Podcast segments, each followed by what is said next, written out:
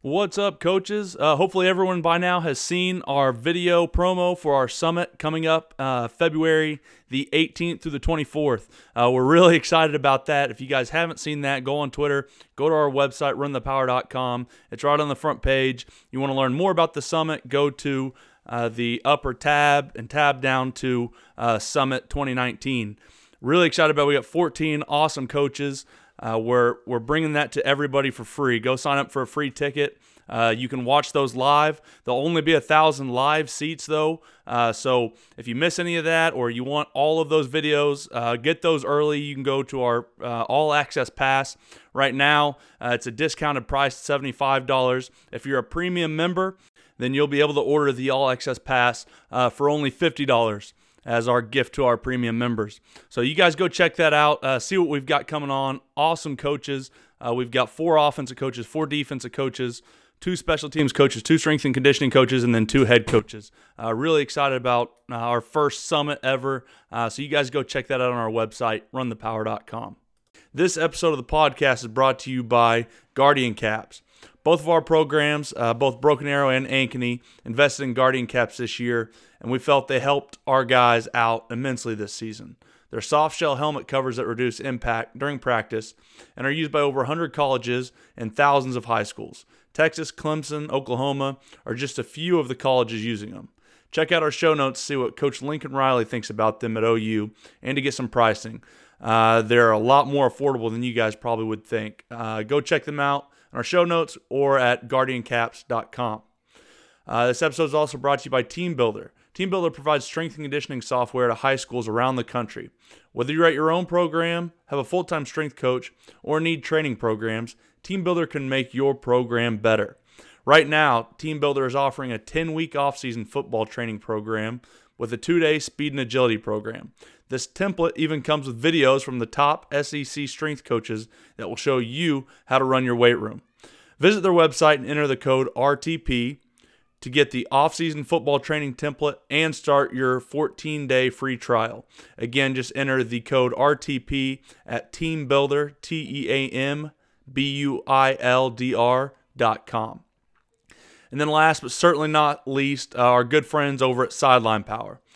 Uh, this episode is brought to you by Sideline Power. Sideline Power is the industry leader in coaching communication. Offering cutting edge technology and innovation, Sideline Power helps coaches around the country elevate their program to the next level with new and used headsets, in zone cameras, drones, portable sound systems, timers, and much, much more. Sideline Power works one on one with some of the most influential coaches and nationally ranked programs in high school football. They continue to help coaches push the envelope of player and program development. From NFL level coaching communications to cutting edge video technology, Sideline Power encompasses a full array of products needed to unleash the full potential of any program.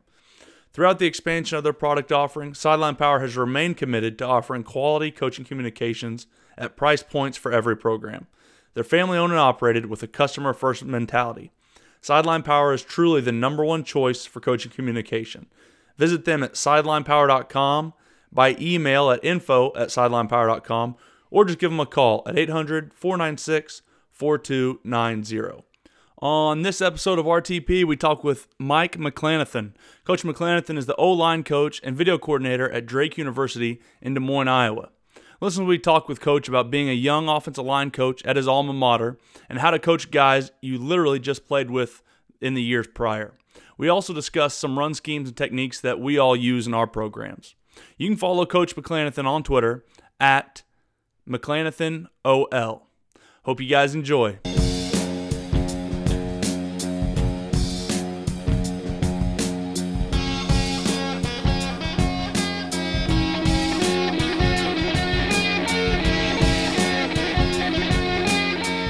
You got a good thing going over there at Drake, man. I saw you guys uh, went over to China. Can you, can you maybe talk a little bit about that? Is that something you guys do?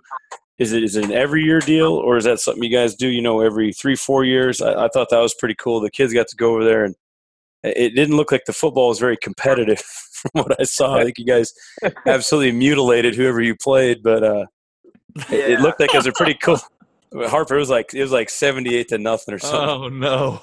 But it seemed yeah. like a really cool experience. I, I kind of was following you on uh, social media. So talk a little bit about that, Coach.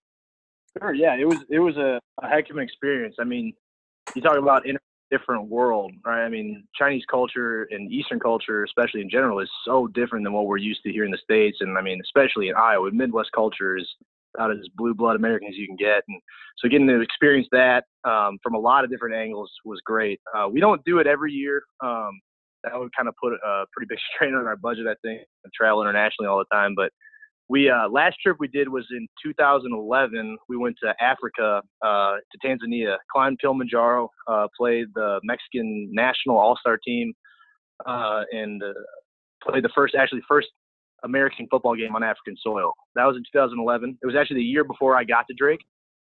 Um, so I got to hear about it, never got to go, and then we shoot for about every five years to go on some kind of trip as a team, and then it ended up being a little bit longer this time around when we went to, we went to China, and we played a team. Uh, the base of the team was from Shanghai. There's not a lot of American football there at our at uh, older uh, people's level, like adult level. Um, but they took a team based in Shanghai and then took some all stars from around China and added them to that team. And there was uh, one or two uh, guys on the team that, that were that were decent, but overall they they lacked a lot of resources and just overall knowledge and experience about the game at this point to be competitive at a level that matches, you know, an FCS program in the U.S. Yeah, I was going to say it. It seemed like quite the uh, quite the mismatch there, but I mean, what a great way to be, you know, ambassadors for the game. I'm, I'm sure you guys got to do a lot of cool stuff with them. I mean, to me, any any way we can grow the sport, you know, globally, especially in the you know the, the country with the largest population in the world. I mean, to me, it's kind of a no brainer. Were you guys the first team that's ever played in China? No, no, we were not. Uh, so who we went through was uh, Global Football. They've taken quite a few, not a, a ton, but a, a, few teams out there to play. Um, you know, American football in China is growing really, really fast. Hmm. Um, they have, I think it was something like 50,000 kids uh, from like ages three to 12 signed up to play American tackle football in China. And then that's just from those age groups. And there's a ton of money in coaching youth football there. So they're trying to attract good coaches, um, especially Americans, um, to come out there, live in Beijing and Shanghai and coach these kids up on the right way to play the game. Um, the Chinese people have fallen in love with the game and it's exploding. And, you know, in 20, 50 years, who knows where they're going to be? They could be a pretty good, uh, you have some pretty good football going on there in no time. Well, the first thing I think about when you say that you're going, you know, you had to take all the, you took all these kids uh, over there, which had to have been awesome, and and you know, obviously a great experience. I remember playing in college. The coolest part was taking pictures in each state, and I've got it on my phone. Look at all these states I've been to. Where when I was growing up, I'd been to maybe three states my whole life, and then you know, you get to go play college football. You get to go see the whole country. Uh, but we even had problems with that with guys remembering their ID or remembering, you know, different things. What's the process like to get, um, you know, passports for uh, your entire team? Make sure they've got everything packed for a trip to China. Yeah, it was it was quite an undertaking, just you know, organizationally. Luckily, as just the O line coach and video guy, I wasn't asked to plan the whole trip. yeah but you know it was a two-year process of trying to you know figure out everything. Um, you know, our head coach Rick Fox did an amazing job working with uh, the AD. We actually had a, switch in ads halfway through planning the trip. Uh, working with uh, people in the international school department, working with the president. Uh, we had to work with a lot of people to make this happen. Raising money was was a pain. You know, it's not cheap to bring you know 80 people to China, and you know, but how do you get a bunch of 18 to 22 year olds to remember everything? You grill it into their brains that they need to pack and You do a lot of different checkpoints along the way to make sure the deadline. If you don't, here's your, you know, here's what you got to do to remedy it, or you know, and there's many discussions and sometimes very uh, pointed discussions at individuals of making sure they were prepped and ready to go. Um, as you know, was some guys are not necessarily the most uh, I guess, prepared for a lot of things, but especially an international trip. And a lot of them haven't even left uh, the state, much less the country before. You know, some of the younger guys. Hmm. Wow. Well, Coach, I know you you talk a lot about these these awesome experiences. Um, tell us a little bit about kind of you know your background. I know you've been a Drake guy through and through. You know, you played there and you, and you coach there now. You're the, the O line coach. You know, t- talk a little bit about kind of your, your upbringing into football. What what kind of led you into to wanting to be a coach? Was it something you always wanted to do, or was it something maybe you kind of got into college and then you decided, you know what, I think this is something I want to pursue? Yeah, so like I said, I'm from St. Louis. Played at a, uh, a really uh, sport program. It's kind of a small school, uh, MICDS, formerly Country Day. Um, so shout out to all those people out there. It's a great group of guys. I actually suffered great many injuries playing, so I missed my senior year of football in, in high school because I tore my ACL. Um, and that was kind of when I got my first taste of being on the sidelines and working with younger guys and trying to pour myself into them and develop them to be the best we could. Because it wasn't about, you know, my success. It wasn't about me going to college at the highest level anymore. You know, I was going to play college football. I didn't know where at the time, but I was like, I got to make sure these guys are ready to go so we can compete, you know, when we needed to, you know, which was pretty soon. Um, was lucky enough to get recruited by uh, Coach Fox, who was the O line coach at Drake at the time, uh, and Chris Creighton was the uh, head coach, who's now at Eastern Michigan. Um, they recruited me despite my injuries, kind of stuck with me. I loved what they stood for and why they coached. You know, that really stuck with me. It was really why I came to Drake um, because I believed in the type of men they were and the kind of men they surrounded themselves with. That was important to me. Um, came to Drake, struggled with more injuries, didn't see the field a ton. Uh, played here and there. Uh, ended up retiring, I guess, maybe about a year early, and uh, got into teaching. And I missed football, and I had not really been, you know, much of a killer on the field, but I always loved football. I love the cerebral side of things. I love the X's and O's, the teaching aspect of working with guys and seeing guys develop. Um, so I never really planned on coaching, and then I kind of fell into it when I was teaching one day out in West Des Moines. Coach Fox called me up, said he had a part-time position available, and I jumped all over it. Said I couldn't pass up an opportunity to work with my old head coach, or line coach, and at my old alma mater. That's uh, it's always fun to get to go back to the place that you were, and and that's where you know it's unfortunate that some of the schools, you got some coaches that are almost against bringing guys back to their school that they played with.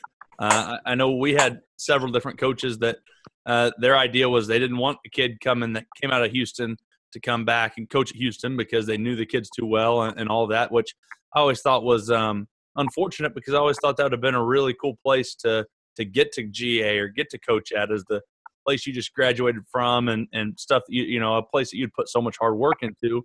It'd been nice to like like in your uh, the way you did it, get to go back to where you just played and you know everything, you know the system. You can help these kids even more because it's been almost ingrained in you for you know four years.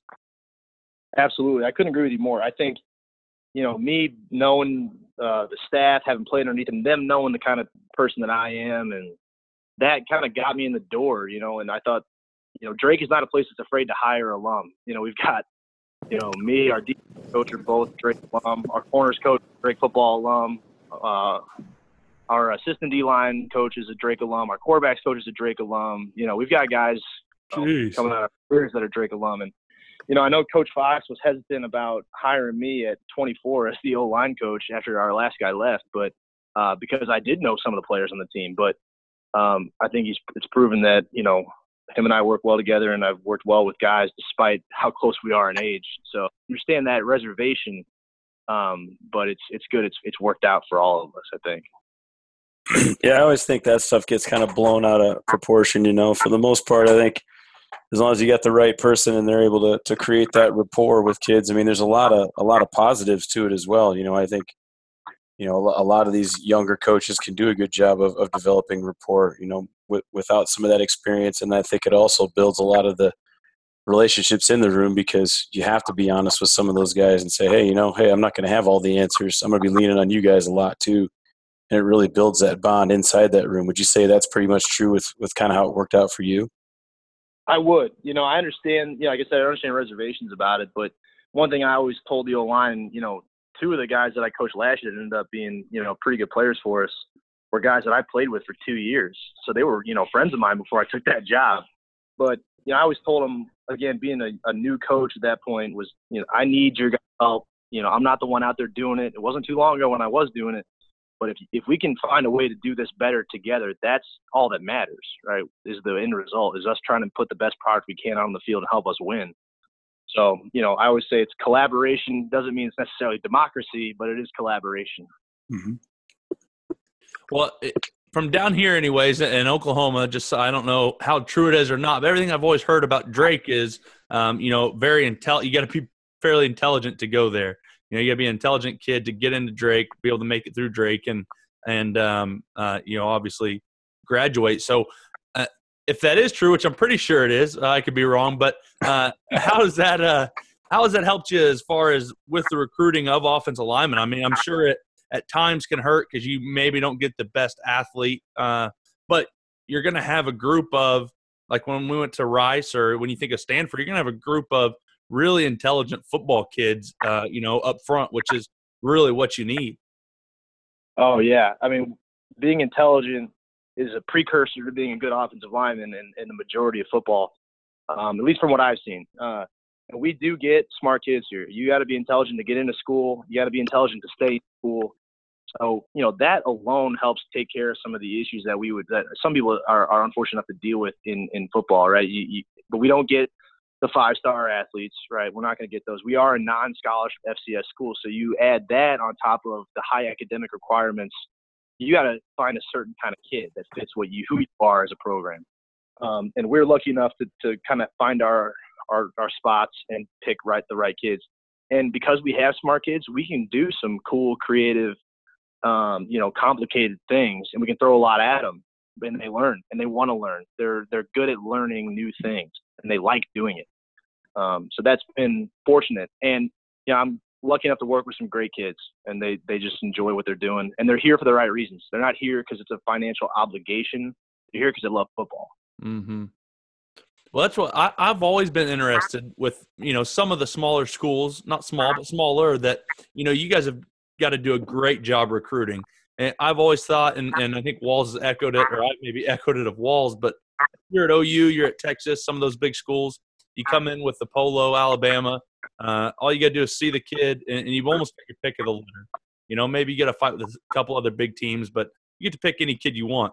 Where the teams that are really good, that are some of the smaller schools, have, do a, have to do a great job of recruiting year in and year out.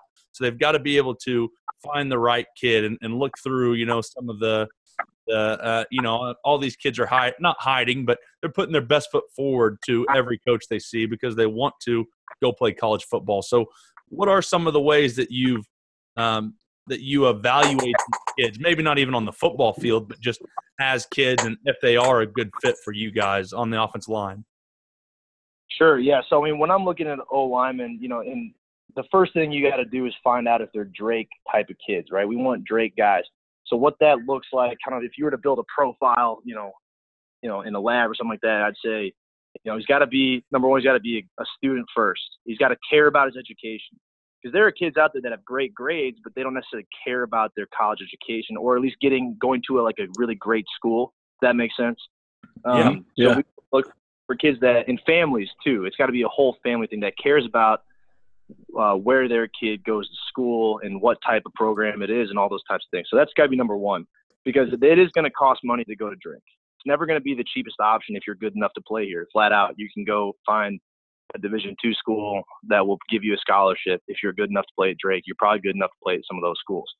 Um, and then, so that value has to matter and then they have to understand the value that Drake gives back to them. So they're going to pay, but we're going to pay them forward, you know, with a great degree, great football experience, and all those things that help build you ready for life down the road after football. Uh, so that's kind of the big thing we try to find, and there's a lot that goes into that. You know, finding kids, talking to their parents, talking to their head coaches, talking to the receptionist at the school. Is this the kind of kid that loves his school, loves the people around him, and pays it forward in those kind of ways? Um, those are all factors. And then he's got to be a great football player because we are a Division One FCS program, and we are trying to, you know, win a lot of football games, win our conference, and go deep in the playoffs. That's our goal, no matter scholarships or not. Um, we believe we can do that, uh, but we got to find our right guys. And then, so good student, good person, good football player. Check, check, check. We try to get him on campus as soon as possible. You know. I bet. Yeah. So, so when we talk about on the field, coach, what are you looking for? Uh, you know, and I've I've been to like Texas A&M, and their coach, you know, he says he's looking for a guy with a, a head the size of a horse and 360 pounds and six eight and can you know 360 dunk basketball. And I, I, oh. get that. I get that everyone's looking for that, and I get, I get that. But uh, and maybe you, they can afford to do that at Texas A&M. But uh, what are you looking for? Because that's more interesting to me as a high school coach. You know how to develop you know guys to be able to go into colleges and and you know look good for a college and and have some of that carryover. What are you looking for uh, in an offensive lineman to come to Drake when it comes to on the field? Because uh, again. I'm sure everyone wants the 6'8", 350 pound basketball player, but uh, he, you know he's probably going to Alabama. Yeah, you know, it'd be nice to have a few of those guys laying around. If you know, and hit me up if they want to come to Drake. But uh, you know, you know, when I look at guys, right? So again, we're not going to get the just absolute freaks out there. So what I'm looking for is number one. This kind of is my, our whole offensive line philosophy at Drake is you got to be a nasty dude on the field. So I got to see you wanting to get after people, kind of a violent hip snap, you know, getting after guys. You don't have to be polished technique. That's my job to get you there. So I want to see, but some kind of nasty attitude, right? Be a great guy off the field. The most how you can be on the field. Um, and you can see that on tape, and you can talk to coaches and find that. And then the next thing, from some kind of measurables standpoint, I guess you could say is, you know, the farther you get away from the ball, the more length I think is significant. We throw the ball quite a bit. We run a lot of zone, so getting some being able to cover some ground is important. I don't need you know offensive linemen come out of high school to be 310 pounds. That doesn't really fit us um, as much. Know, if they are, that's a bonus. But I need some guys that can move pretty good. Um, athletes. So I do like basketball players. I like wrestlers, um, guys that play multiple sports um, and can still carry a, a good frame on them. Uh, and then, yeah, I mean, guys that are are playing nasty with those tools are are important. I kind of like you said. I mean, with the the multiple sports, so you could find some guys, especially on the offensive line. You know, those diamonds in the rough. Because you know, I'll just use Iowa as an example. You know, this state really, really pushes you know multiple sports. It's not. I wouldn't say it's a football crazed state. We'll just say it like that. Um, yeah, anyway, any anyway, th- those types of kids though, generally they're going to be a little bit slighter in their frame because you know one they don't have a football class. You know they may be lucky enough to have a, a weight training class, but now they go play four sports. Generally, their body doesn't develop fully at that age. So I think you can find some of those kids. Hey, maybe he's six four or six five, but he's only like two hundred and ten pounds, and all of a sudden now he go he goes to Drake. He gets on you know the, the eating program, and we're, we're talking about the freshman forty now instead of the freshman fifteen because yeah he, he has that big frame, you know, and all all of a sudden he can slap that weight on. So I think that, that, that that's a good point that you make there. You can find some of those kids, but at the same time, you know, does he want to do it?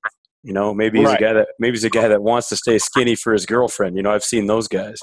Oh, my girlfriend, right? My, my, my girlfriend wants me to look good out on Saylorville Lake. You know, in the summer. I'm like, well, okay, that, that's thanks for telling me now because I didn't want to recruit you and find that out later. But you know, you yeah. still see some of those kids that want to look good in the tank top instead of, you know, okay, I'm going to look great in my pads and I'm going to go demolish people. But I like what you said about that because a lot of those frames are, are massively underdeveloped especially up north. Yeah, I, I agree with you 100%. I mean, there are definitely a lot of kids that, so, you know, that's why I'm usually a little bit cautious when I get, you know, a really skinny old lineman on tape. You know, how skinny is he? Is he yeah. 210 pounds right now? Because then he might not be wanting to gain 70 pounds and be able to compete. You know, um, that's a lot of weight. Uh, it, it's stressful. Some guys don't know how to commit to really gaining the weight. Uh, you know, I was a I was a undersized line when I came to Drake, and I had to gain quite a bit of weight and from a guy that's lost it, it, it is nice being not overweight. But if you want to, yes, it is. If you want to commit to playing ball at a high level, you just got to be big, man. That's just the flat out truth. You know, you got to be willing to be at least big enough, right? I don't need, like I said, 330 pound kids. In some cases, that's a disadvantage because you can't move like I need you. But yeah, you know, uh, I've got right now. I've got a, a center who's who's going to be a sophomore he's an undersized cat, but he gets after dudes, right? Real nasty, real good base on him, strikes hard, you know, plays through the whistle. And, you know, he's going to put on enough weight to be a guy who can compete and get after guys, but he does other great things that make up for it. So it's possible, very possible. Uh, I love that you say that. And you talk about you know your undersized uh, center, but if you will, but um, uh, that's always been the cool part for me at, at some of the smaller schools, even like Houston, right? I, I consider it like a smaller school.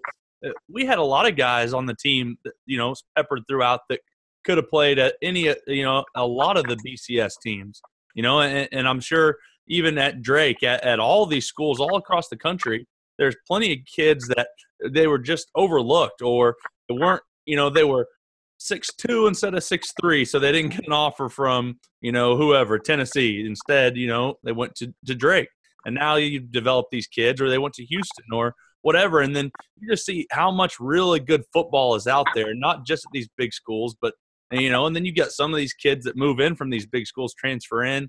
Everyone has high hopes, and then they don't start at at a Houston, they don't start at a Drake, and um, it, it's just really cool to see that that there's some really good football players. There's some awesome football being played at all levels throughout the United States. Oh man, that's the truth. I know there's a there's plenty of examples I can think of in my you know I'm going on my eighth season involved in Drake football in some way as a player, volunteer, part time, full time, whatever it is. But there's you know my career is peppered with examples of guys that were you know an inch too short, a tenth of a second too slow on their 40, that were just crazy good football players. But it took them four years to become that you know, high level athlete, you know, that, that could have stood out at other schools as well. Well, shoot, you guys had what was it, the, the tight end uh, last year, right? The one that's at, that he's playing for the Falcons now, isn't he? I think is that who it is? Yeah, Eric Saubert. He's uh, he's playing for the Falcons now. He's actually getting quite a bit of attention out there now. He uh, his last season was 16. You know, it, that's a kid's great example. Came in, you know, probably six four, six four and a half, 205 pounds, soaking wet, Mm-hmm.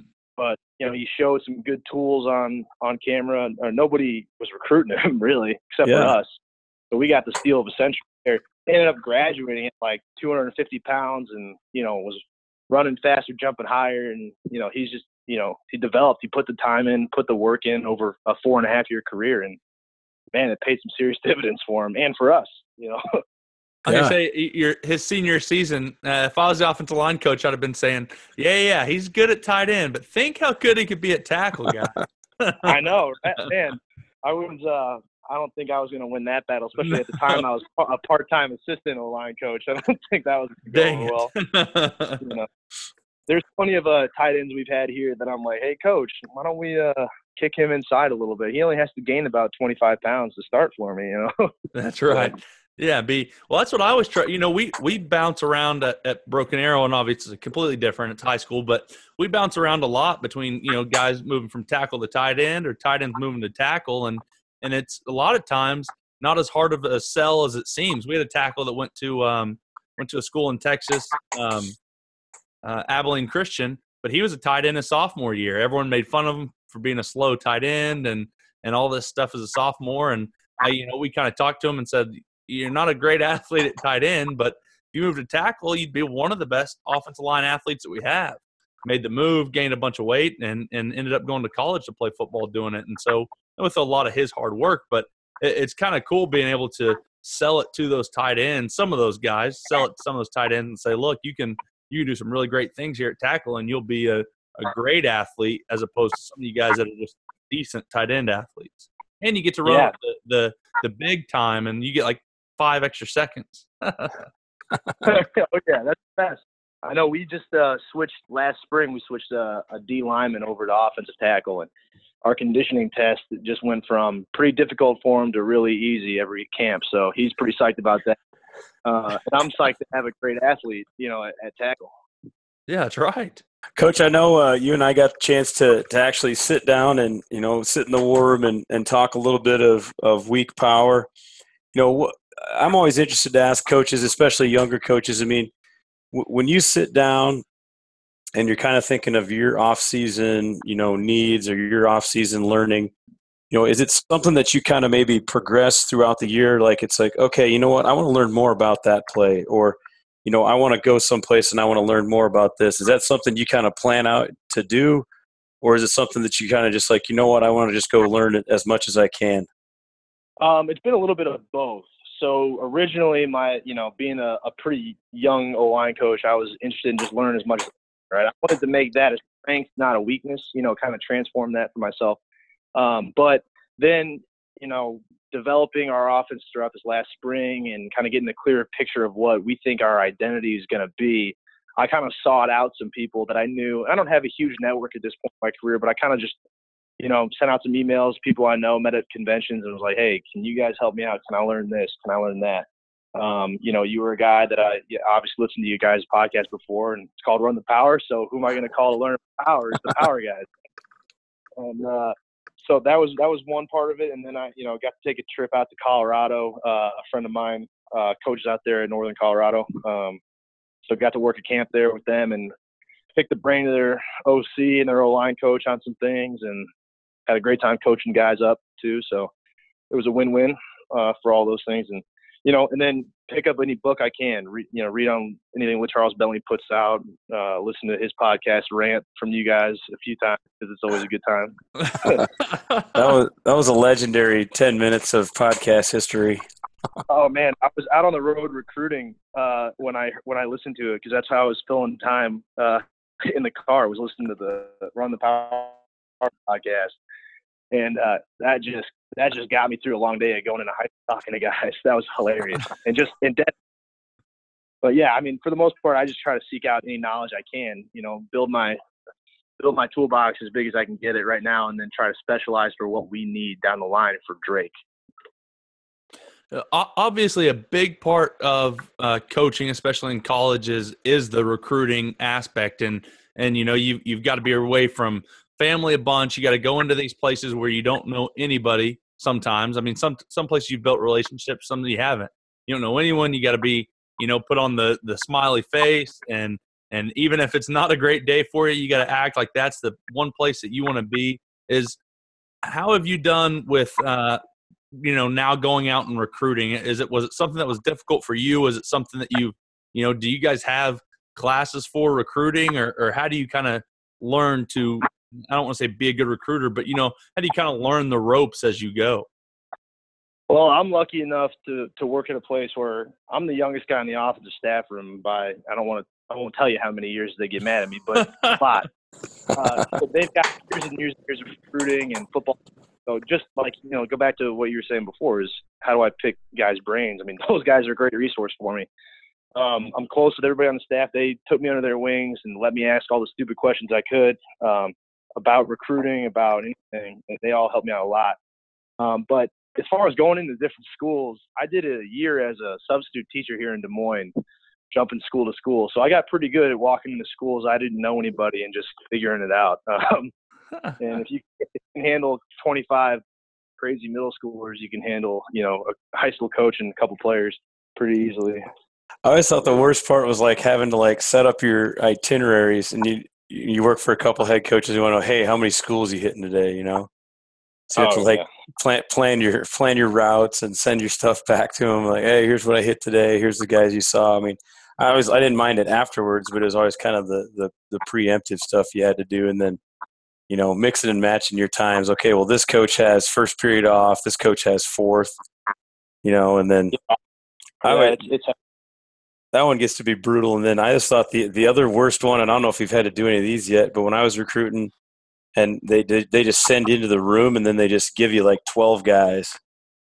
So, like, yeah. so you, you have like 15 minutes and they got 12 guys. And so you hand out all your flyers and you got to talk to them. And you don't, you know, you maybe know, know who three of them are. And those are the three that you wanted to talk to. But the, the so-called, you know, high school recruiting guy, like, Hey, you need to, you need to talk to these guys too. So you're basically just doing this quick dissertation on, hey, here's what the school is, here's what we're all about, and you're just like, man, yeah. and and and not to mention the nine guys that he did throw with you couldn't, you know, couldn't play dead in a western. So I mean, you're like, thanks a lot, dude. uh, it's always interesting you get paired with, you know, some of your trips, you know, but you know, I'll sit down and talk Drake with anybody who want who will listen. You know, I can get long winded about it. I care about this place a lot, so a lot of just stuff starts True. spewing out. Um, you know, if they're not a football player for me, maybe they'll come to Drake anyway. Exactly. But, yep. Um, you know, that'll just help school out anyway. But um, yeah, I've had some interesting uh, trips into into recruiting. This last time I was out, I was out in the spring, and I was out in Colorado recruiting, and I think about every school I went to was closed because of a teacher walkout. Uh, and I didn't know about it until I got. So I emailed, set up all these times, and then they decided to do a walkout as I was in the state already. And so I had to mix and match a bunch of times and try to schedule uh, coffee with coaches, and you know, it was awkward at times, but we got it done. And then you know, when I went to St. Louis to recruit, they were in the middle of state testing, literally a week later. So I'm sitting there not able to meet with any of the guys I wanted to. So I got teacher walkouts and I got state testing, and I feel like I just wasted two weeks out on the road. Jeez. I, I've always thought all the paperwork must be just ridiculous because there's so many rules, there's so many receipts. I'm sure you've got to turn in, and you've got to have NCAA rules, and that just all seems way too much. I had to drive a box truck one time to a game, um, uh, one uh, in high school uh, last year, and brought it, took it, got gas because it was so far away right before. Then that way, when we left, we could you know get back. Well, I get back, and the next day, you know, one of the guys is like, "Hey, do you have the receipt from you know wherever you went and get got gas?" And I was like, "No, I don't ever get a receipt." And he's like, well, you, well, we, got to have a receipt. And I was like, I, I don't know, I don't have one. And he was like, Well, you remember what gas station it was? And I was like, No, I don't know what gas station it was. I Googled the closest one to the stadium, and that's the one I went to. And uh, like three weeks later, he came in and was like, Hey, uh, did you ever find that receipt? like, no, I don't know where the receipt is. I was like, why don't you just do what I always do? You get on on uh, on your on your phone and and check or on the website, check your balance, and you'll see that it came out. What are you guys talking about? oh So, man, you're Those receipts are big deals, huh? I, I learned that too. I uh, I I didn't get a few receipts and on my first road recruiting trip, and I was I was like a deer in headlights trying to figure out all that paperwork. If there's one, one weakness I definitely have is organizing paperwork. I mean, I, I can't do it to save my life. I'm always late on for stuff like that, and I'm sure the account department hates me here, Drake. And you know, I always when I was part time and hourly, I'd always have late time cards, and they they just knew me by heart. They said, "Oh, this McLaren kid can't figure it out." I remember a couple of times I, you, well, when you go out to eat, you know, and I'd always stay with buddies because I try to save the program money on hotels. So I'd stay with buddies, and then I just tell the head coach, "Hey, you know, I'm, I'm going to take my buddy out for something to eat. You know, hey, I saved you guys, you know, four or five hundred bucks." And I was like, "Yeah, yeah, that's cool. You know, be a good ambassador." So you always had to split, you know, your dinner, and then if you did have drinks, you know, adult beverages, you obviously split them up because the school wasn't going to pay for those. It's no big deal. So you do that.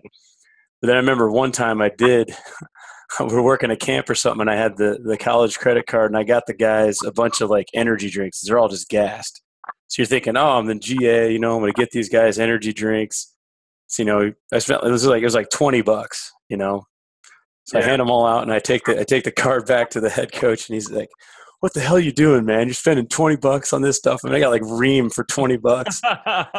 And of course, you know, I'm like, I don't have any money at the time, but I pull a 20 out of my pocket and I just throw it on the freaking desk. I'm like, there, there's your 20 bucks for the energy drinks. I don't even care. I mean, I was pissed.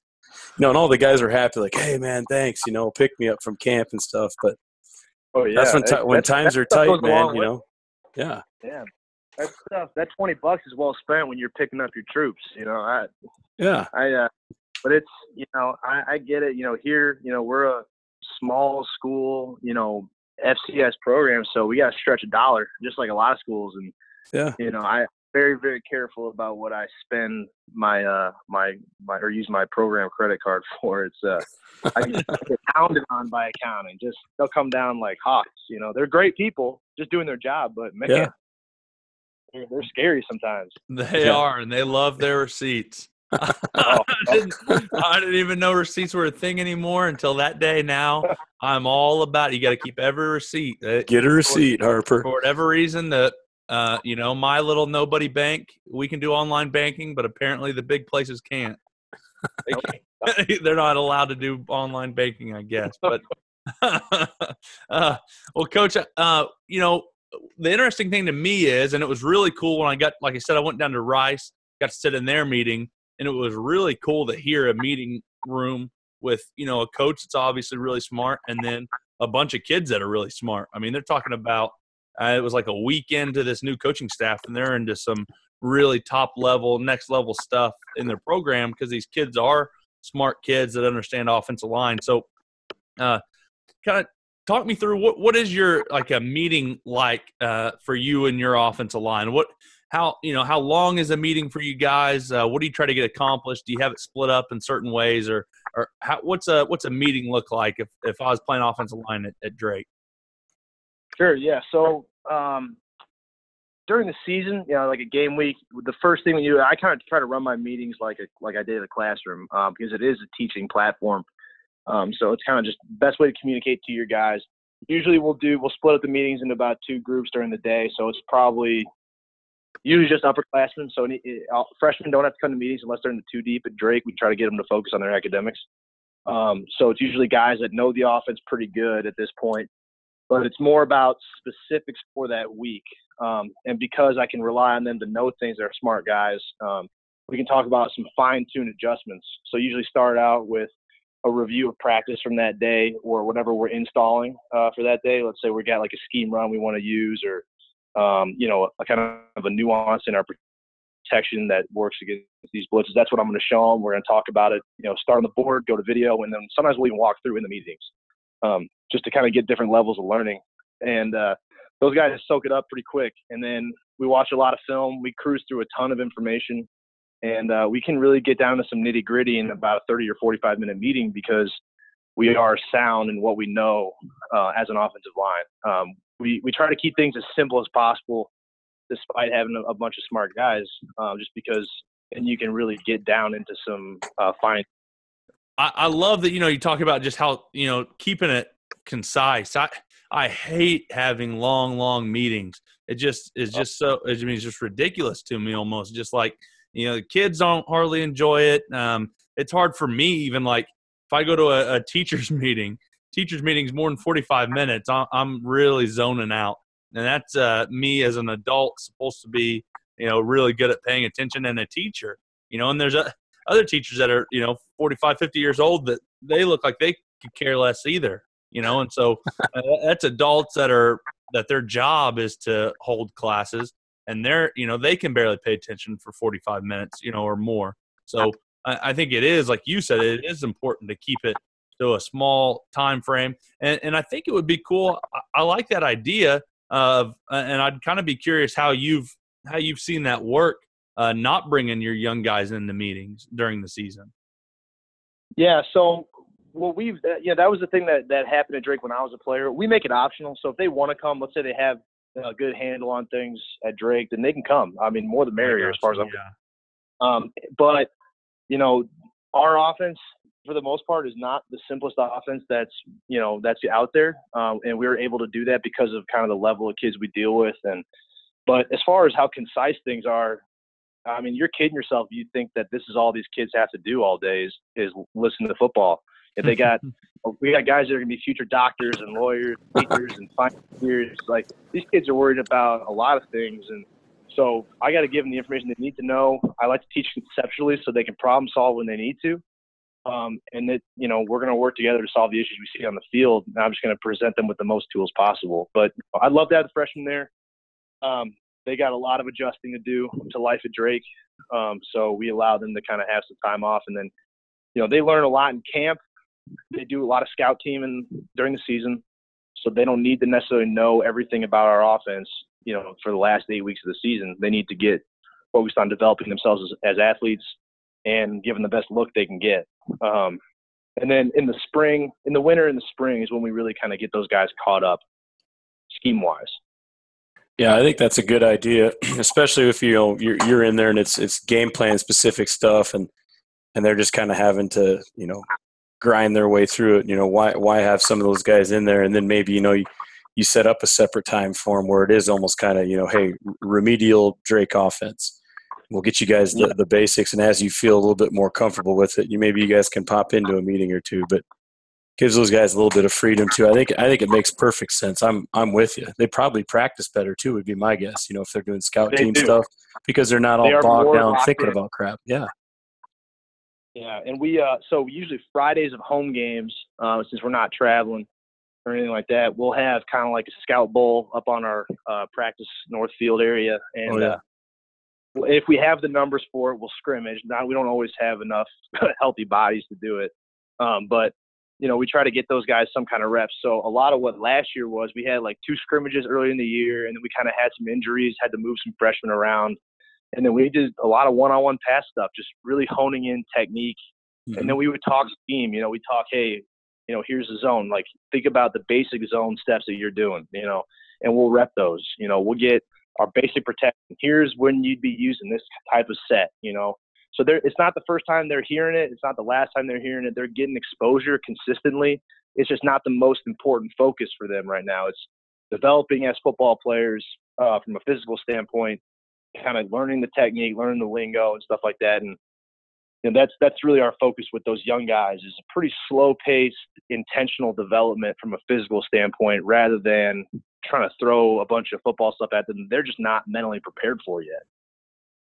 And how do you? Uh, because this has been like my biggest off-season thing to try to figure out because we finally got a really good group of old guys that have been in it for a few years, we've got a new freshman group. And, and before at at our high school, it's always kind of been everyone's just kind of been fairly decent across the board, so everyone's on the same level. Where now I've got a really good group of older kids that have been through it, and a brand new group of young kids. So I, I love what you're talking about, even being able to have even separate meetings or have these kids focus on, you know, the, the basics and being better athletes. And then you got your older kids that are in the two deep, you know, focusing more game plan oriented. So how do you translate that to practice as far as like here in a few weeks, you're going to have, you know, however many four or five year seniors, and then you're going to have, you know, five or six freshmen and you're going to have you know, those kids are going to be on different levels. So how do you how do you you know compensate for that in practice in Indy and team or, or whatever during during practice?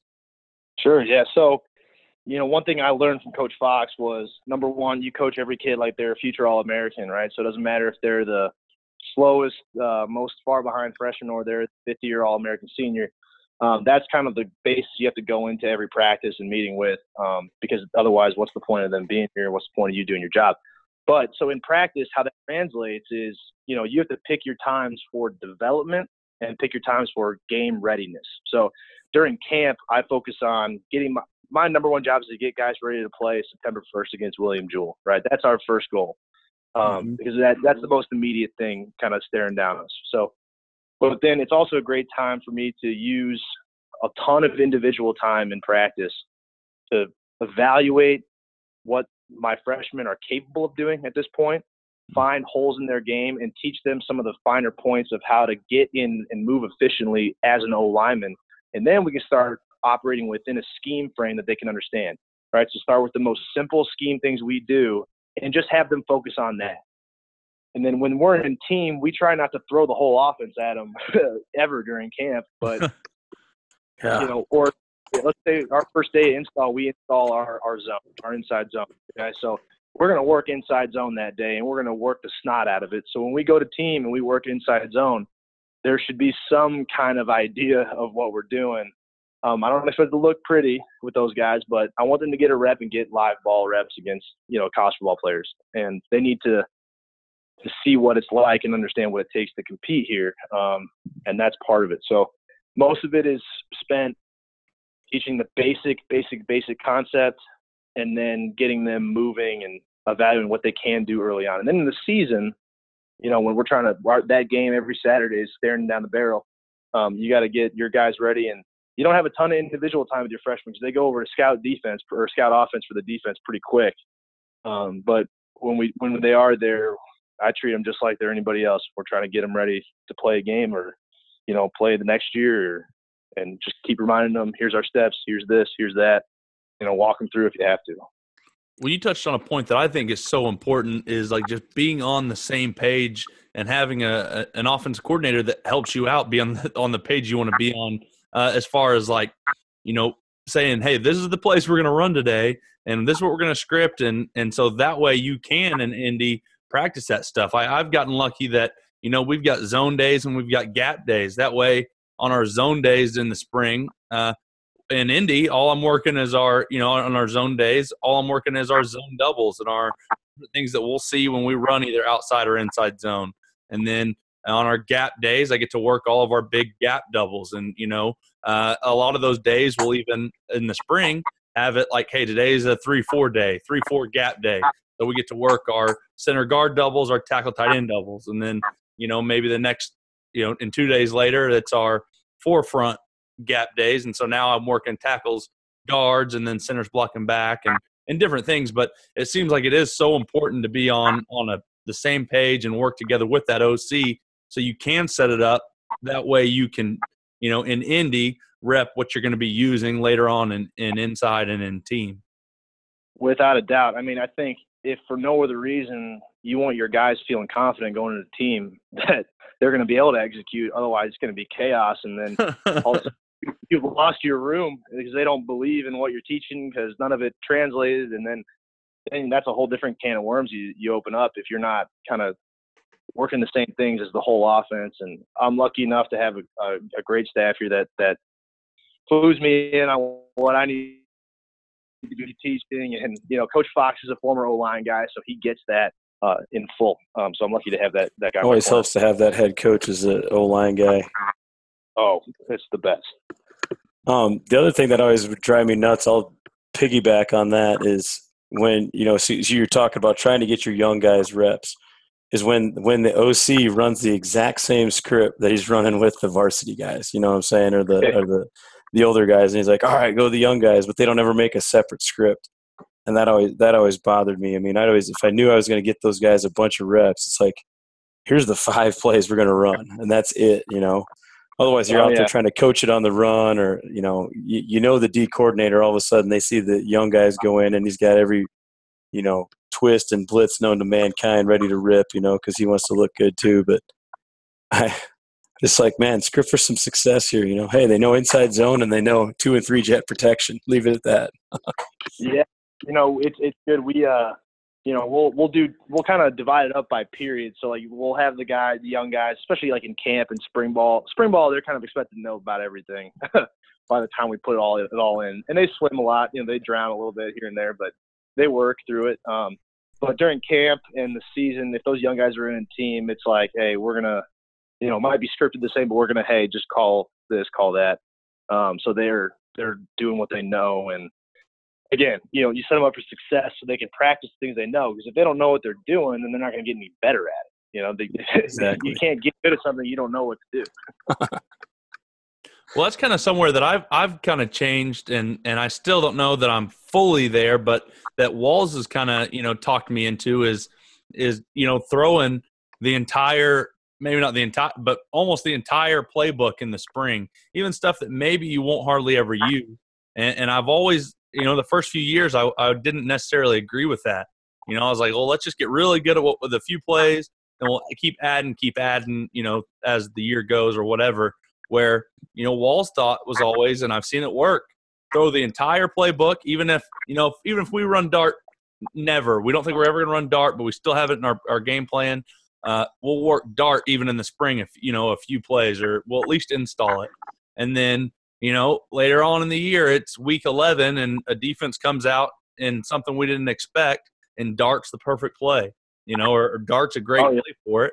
Now, you know, maybe sure you don't you wait till you get to the sideline, but you can say, hey, remember we ran dart. You know, maybe it's a quick refresher, but it's not an entire new play. The guys have ran dart. You refresh it in their mind on the sideline. Boom, they're ready to go. Uh, you know, week eleven with something like that. Yeah, you know, I think we do. Uh, you know, kind of a mixture of both those things. You know, I think we use the winter as a time to try to trim the fat on the offense mm-hmm. for the spring, and then you know you're always adjusting, looking for something new, something fresh to kind of throw at uh, opponents uh, week to week, even. But you know, like let's use your dart for example. You know, you want to have repped it against certain looks, you know, a couple times in the spring, a few times in camp. So when you're playing that conference rival, whoever it is, or some non-con team that you want to beat because it make it be, be a good statement for your program, you can pull a dart out of nowhere and it hadn't even been on film yet, but you've repped it and you can run it um, at least somewhat competently, you know, and then all of a sudden you can run it four times in a game for some big yards and now it's setting up other things for you all because you took the time to kind of install it and teach it the right way and build on it small steps wise um, throughout the year. Yeah, I think if you just if you go the way you go about it, I mean, just you know, being able to teach the the rules of of certain schemes, you know, being able, like you said, to to, to simplify things, you know, to to make it as concise as possible. You you can run a bunch of gap plays if kids understand what a gap scheme is. Absolutely. Right. So I mean, they, they can always kind of pull from it. It's like, oh, that's a gap scheme play. Here's my rule. You know, same right. thing. With, same thing with zone. And then you know, okay, hey, if we put a tag on zone, guys, all, all it does is, is affect a couple guys. So if we're, we're folding something, everyone else is blocking zone. But two guys hear the, the tag or the call, that's the only thing that changes. So, I mean, I think there's so many smart ways you can do those things and they can become in-game adjustments at any time because they have that bank to pull from and all they all they really you have to really to coach them on is hey here's the rule you guys remember this rule right yeah what's your rule boom, here's what we're going to do, and the kids get it.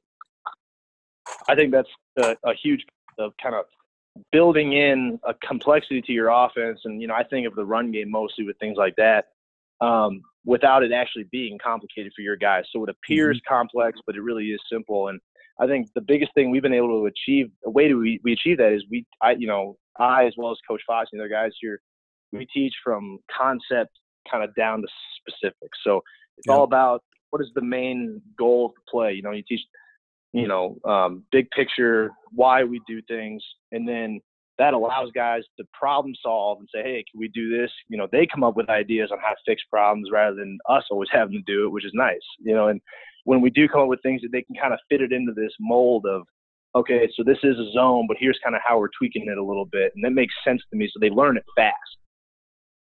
Oh, I completely agree. They learn it so fast, and then also by by teaching it that way, when all of a sudden a team jumps into you know whatever it is bear that you haven't worked, or they're jumping into uh, the radar defense or whatever, they know that oh, it doesn't matter gap. I've got my inside gap. I'm responsible. Doesn't yeah, we've worked for whatever a, a three and doubling him to backside, but if all else goes crazy and everyone's walked up, or every, I've got my inside gap because they've they know that's the, the overall whatever of, of gap scheme, or if it's zone, it's I know I've got my play side zone, you know, and, and there's little things we can tweak and depending on fronts and different things, but everything goes crazy or we're going hurry up and no one's set. I know at, at least my rule is, you know, go to my play side zone. I think that really it's, has really helped our guys out.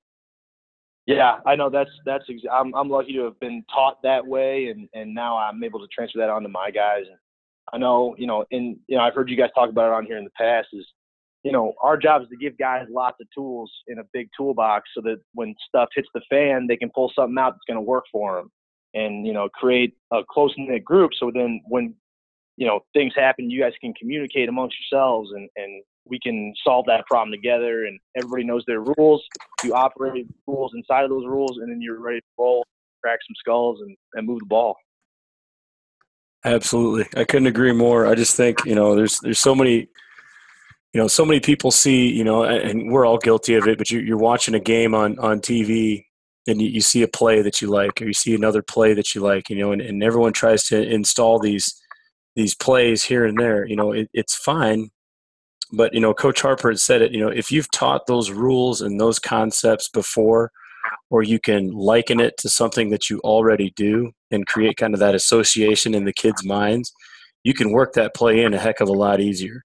You know, and I, that's why, you know, my brother would always say, you know, I was always interested to see what you guys were going to do the next week because he knew there was going to be a tweak that we had somewhere, whether it's a new formation, a new motion, a new look, or it could have even been a new tag on a play. But it, it was all something I'd maybe had seen or liked and we could work it in really easily because it's like you guys have already said the, the, rules were already in place the framework was already in place it's not like we're spending ha- a half hour to put this thing in it only took five minutes yeah and you know something i admire about you know, especially high school coaches i think do such a great job of this is you know your personnel changes year to year and week to week so drastically at times that you have to kind of teach that way otherwise your offense is never going to have any congruity to it. It's going to be yeah. you know, a lot of misunderstandings between people and guys moving positions and you know you got to run an odd front one week because you and then you can't because you don't have a nose guard anymore you know whatever that is you got to find a way to make it work and you know so you have to kind of teach those base rules and and have deep conceptual understanding to be successful and execute. Well, Coach, we're uh, you know we've had a blast. We're, we're, coming up on coming up on an hour, and so kind of the way we finish all of our episodes is, and I'm always excited to hear from an offensive line guy. Uh, when when you're watching another offensive line, uh, what's some things they'd be doing that would make you think really highly of their offensive line coach? Yeah, so the something that I I've noticed on film is that I respect a lot about certain groups of O line guys and obviously their coach because of that. Um, very very common technique threads throughout each guy. So all five guys have a lot of commonalities in what they're doing um, between stance, steps, you know, strikes, aiming points, things like that, finishes. But they're doing that with exceptional violence at the point of attack. I mean, really getting after guys, finishing guys in the ground, playing together celebrating with their teammates, you know, those types of guys are bought in to what their coach is teaching them. And they're doing it and having a blast. I mean, just getting after guys. And that's that's how O line is supposed to be played. Um, so that's really, really what I, I respect about those types of groups. Coach, be honest. When you see a guy flat back somebody at practice, how jacked up do you get? Are you in there freaking mixing it up with them still? Or are you still a little bit oh, more man. reserved? I, I, I, could send you a highlight tape of me jumping up and down, sprinting. I, I get made fun of in meetings because I'm just like jumping up and down. I look like an idiot. I can't jump very high still as an O line. So I I look pretty ridiculous at times to me that's that's all the fun of it though man. I, I know that when you see kids you know finally get it and they're playing with that violence i mean you got to celebrate that stuff. I mean oh, you know, everybody yeah. talk everybody talks about it. Yeah. I mean it's it's easy to put it on a t-shirt you know hey play violent you know or tell somebody yeah. but when when they do it and then you get jacked up and you reinforce that behavior i mean to me that just gets infectious and those kids love it Oh yeah, I agree with you more. I almost pulled a hamstring last spring doing it. We had a that guy that was in the D line. He finally clicked one day and just buried a kid, and I went and jumped on his back, and you know he was he was like, "Hey, get off me, you crazy nut!" But you know, I was having fun. And that's going to do it for this episode of RTP. We want to again thank all of our sponsors. You guys make sure and go check them out. Help grow our community by telling other coaches about Run the Power. And if you enjoy running the power, go get your shirt, long sleeve, or hoodie at runthepower.com. Also, if you have any topics or any questions you would like for us to discuss in the next podcast, simply rate our podcast and then leave a comment in the writer review section of the podcast app. This will help our podcast rating as well as it'll allow us to answer the questions you all want answered. Make sure and go check out our blog at runthepower.com. Follow me on Twitter at Harper underscore coach and Coach Walls at Coach Brady Walls. Run the Power now also has its own Twitter and Instagram, and you can find that at Run the Power. Hope you guys enjoyed this one. Talk to you soon.